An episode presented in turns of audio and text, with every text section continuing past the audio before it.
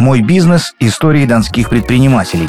Это большой совместный проект журнала «Нация», Ростовского регионального агентства поддержки предпринимательства и Центра «Мой бизнес».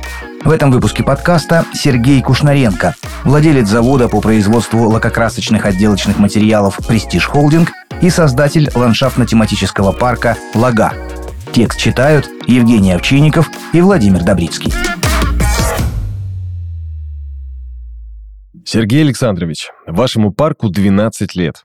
Были ли за эти годы случаи, когда к вам подходил кто-то из посетителей и говорил, увидел, как вы все тут сделали и решил тоже что-то для людей создать?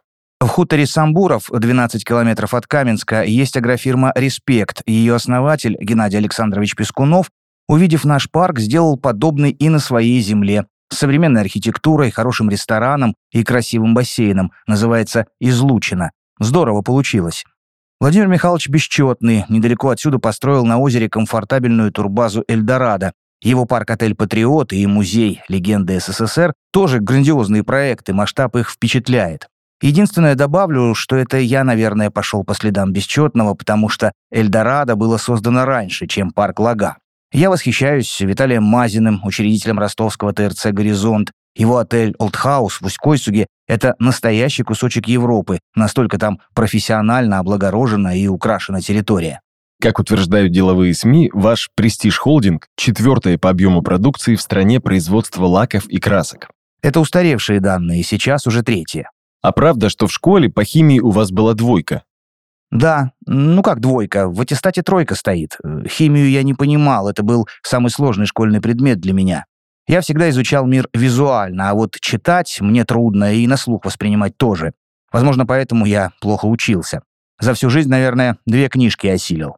Когда читал учебники, смысла не понимал, мыслями был на хоккейной площадке. У меня был одноклассник с феноменальной памятью. Никогда не делал домашние задания, а за две минуты до урока читал параграф и отвечал слово в слово. Тем не менее, вы сейчас именно химией и занимаетесь.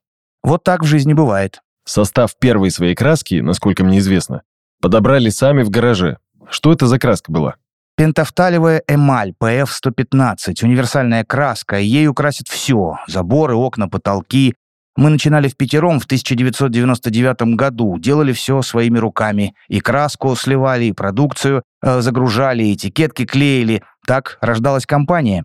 Сейчас выпускаем больше 600 видов краски на водной основе, акриловые, аэрозольные, 50 тысяч тонн продукции в год. Продаем по всей России, СНГ и в ближнее зарубежье. Производство жестибанок у нас собственное. А кем вы работали, прежде чем стать производителем краски? Я учился на каменщика и до армии, я служил на границе, успел поработать полгода по профессии. В детстве мечтал стать водителем. Я заметил, что вы сами за рулем. Думал, с водителем приедете? Нет. Я свою жизнь никому не доверяю. Однажды был в Дубае, и мне рассказали, что местный шейх сам ездит за рулем. Когда у него спрашивают «почему?», отвечает, что если не может сам управлять машиной, то и страной управлять не сможет. Наверное, эта история и на меня тоже повлияла. Я выносливый и люблю водить, могу очень долго ехать. И вот вы вернулись из армии. И устроился водителем. Отработал две недели, получил свои 30 рублей. На этот момент у меня уже была семья, и я подумал тогда, что прожить на эти деньги не получится. Моя мама работала на предприятии «Химволокно» кладовщицей. Она предложила, хочешь зарабатывать, иди к нам в грузчики, там очень хорошо получают. Это был 1981 год, и я пять лет работал грузчиком. С помощью отца построил дом для своей семьи и делал все сам, от фундамента до крыши. Вы рукастый? В принципе, я все могу делать. Сварочные работы, камень и кирпич класть, штукатурить, обои клеить, красить. Вообще все. Двери и окна тоже делал сам, меня этому отец научил. Я очень благодарен судьбе, что у меня есть был такой отец. Его уход из жизни я тяжело перенес, мы все время были вместе. Вот у него были золотые руки, и эти руки он мне дал. Вы как-то сказали, что маркетологов и пиарщиков на работу не берете. Сами себе маркетолог и пиарщик? До какого-то момента так и было. Маркетологи в престиже появились два года назад, потому что рынок стал непредсказуемым и очень подвижным. Положительные результаты от этого нововведения есть, хоть и не такие, как мы рассчитывали. Тем не менее, каждый год идем с небольшим плюсом. Правда, раньше рост по отношению к предыдущему году был 20-30%, а сейчас 1-2%. Ну и ситуация на рынке ухудшилась. Поэтому я принял решение создавать торговый дом и набирать в штат маркетологов и менеджеров. Кого-то еще, кроме отца, считаете своим учителем и в жизни, и в бизнесе? В бизнесе, наверное, никого не считаю. Кушнаренко сделал себя сам? Можно и так сказать. Ставишь цели и достигаешь. Повторю, главные мои учителя – мать и отец. С раннего детства меня приучали к труду. Они занимались теплицами, и я э, с 7 лет знал, что такое работать на земле. И потом долгое время сам занимался тепличным хозяйством, выращивали с супругой помидоры, потом продавали. Это было дополнительным заработком к окладу грузчика. А в 40 лет начал заниматься красками, не зная, что это такое. Где у вас больше людей работает? На заводе или в парке? На заводе 600 человек, и в парке в сезон столько же. Зимой в парке количество работников сокращается, рестораны меньше посещают, охраны требуется меньше, озеленители отдыхают. А сезон в парке когда начинается? Все зависит от погоды. Если в апреле тепло, то и люди к нам активно приходят уже в это время. С этого года хотим и зимний период задействовать. Сделаем иллюминацию, традиционно поставим елки на праздники. Сейчас завершаем строительство трассы для тюбинга, скоро уже запустим. Это будут 300-метровые санные горки с подъемником, самые большие в России. В Грозном и Калининграде они длиной по 150 метров, а у нас 300. И взрослые, и дети смогут летом и зимой кататься. У них в Европе Куршавель, а у нас будет Кушнарвель. Насколько выгодно и престижно работать у Кушнаренко? Каковы зарплаты? Есть ли свой соцпакет? Зарплата зависит от должности. У главного технолога и рабочего они, понятно, разные. Ну вот, например, сливщик-разливщик у нас на заводе получает до 80 тысяч. О социальной поддержке. Ежегодно отправляем 20-30 семей своих работников в пятизвездочные отели в Турцию. Из-за пандемии был перерыв, но буквально неделю назад возобновили эту традицию. 18 человек полетели отдыхать. Проводим профилактические медосмотры сотрудников и их близких. Затем вместе с главным врачом определяем, кого нужно лечить амбулаторно, а кто нуждается в санаторно-курортном лечении. А 12 лет назад я ввел поощрение для школьников старой станицы за хорошую учебу. Ежегодно, в День химика, одновременно с окончанием учебного года, лично вручаю премии ребятам. Хорошист получает 5 тысяч рублей, отличник – 10 тысяч. За серебряную медаль полагается 150 тысяч, а если медаль золотая, то мы за счет завода полностью оплачиваем обучение в любом вузе страны. В первые годы премировали по 40-50 человек, а в этом из 600 школьников треть хорошисты и отличники. Вот такой стимул. Какие качества не приемлете в работнике? Увольняем за пьянство и склочничество. Это неприемлемо. Люди, работающие в компании, это одна семья. Все должны помогать друг другу. Насколько наши отечественные краски конкурентоспособны в сравнении с зарубежными? И как обстоят дела с импортозамещением в вашей сфере?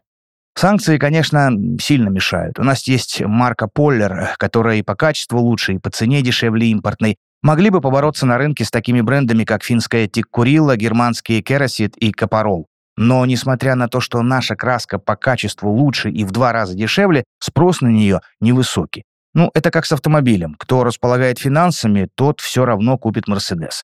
Пусть он будет дороже и хуже аналогов. Также и с красками важна узнаваемость бренда. Э, в этом году я поставил задачу все силы направить именно на продажи Поллера. Сколько часов в день вы директор завода, а сколько владелец парка «Лага»?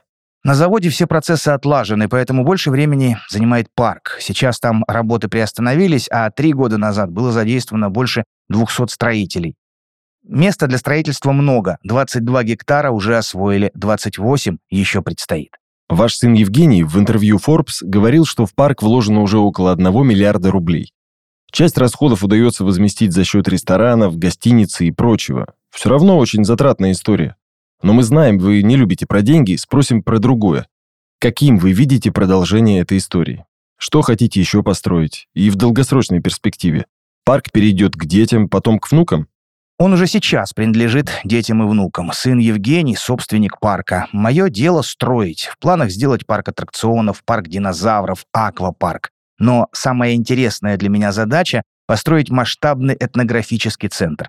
Казачью станицу, такой, какой она была с 15 по 19 век. Хочу показать людям, как казачество развивалось на Дону, какими были курени в разные эпохи, и в каждом курене представить различные виды ремесел и народного промысла. Где-то будут плести и вязать, где-то гончарным и кузнечным делом заниматься, ярмарочную площадь воссоздадим.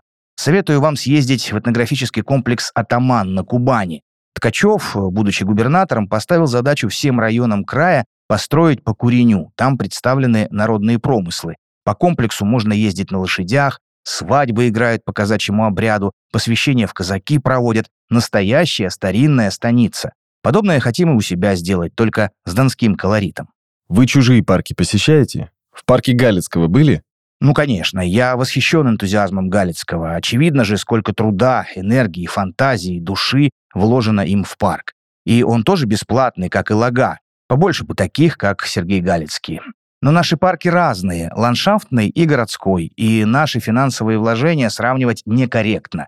Я не приглашаю дизайнеров и специальные фирмы. Лага создают мои строители. У нас работает всего три скульптора. Но я тоже получаю удовольствие не от того, что я это сделал, а потому что люди это ценят и благодарят за труд. В Гамбурге понравился парк птиц, я там почерпнул много идей. В Нидерландах есть очень интересное место. Многое увиденное там хочу реализовать в нашем парке динозавров. Сколько у вас посетителей в год? Эту цифру я не могу назвать. Потому что билетов нет.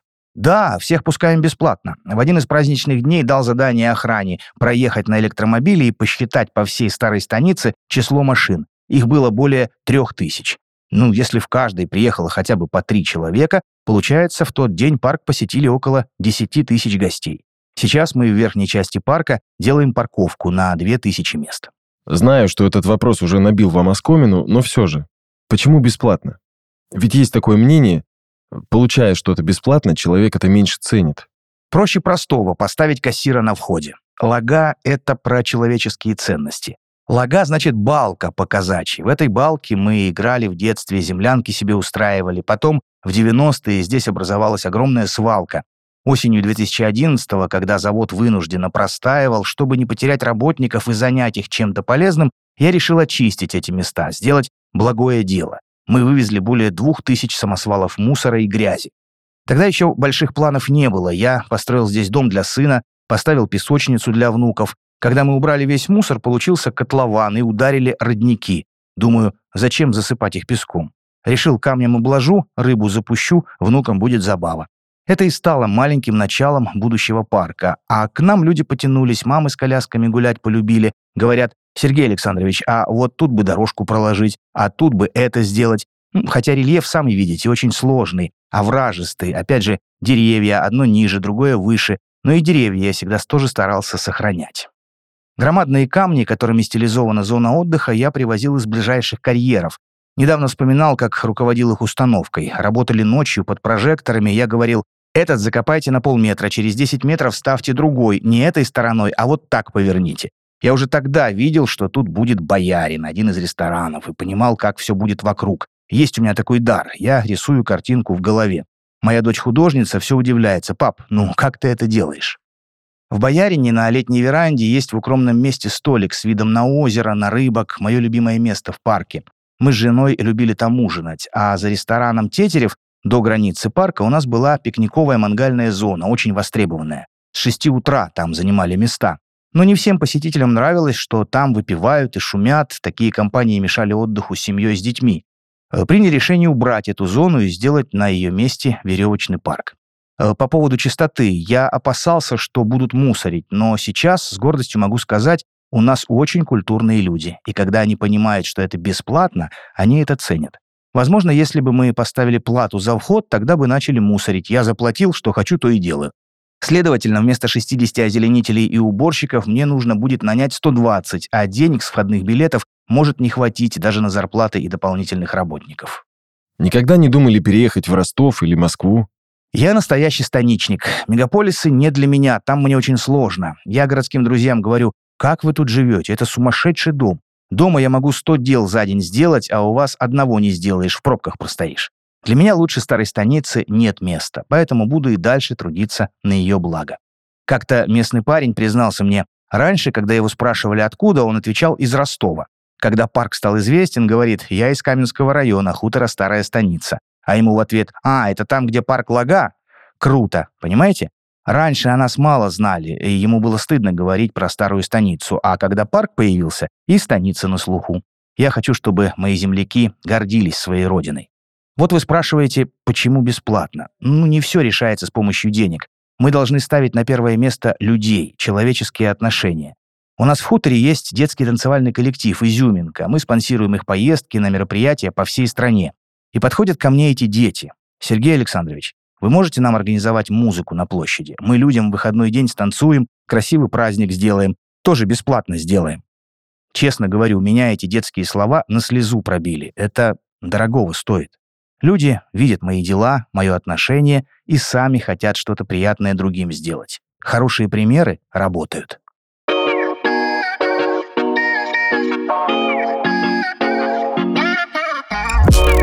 Героями проекта «Мой бизнес. Истории донских предпринимателей» станут 25 компаний, лидеров своих отраслей, которые хорошо известны и за пределами Ростовской области. Для массового читателя наш проект превратится, надеемся, в увлекательный сериал. А начинающие предприниматели смогут найти здесь идеи и советы для себя.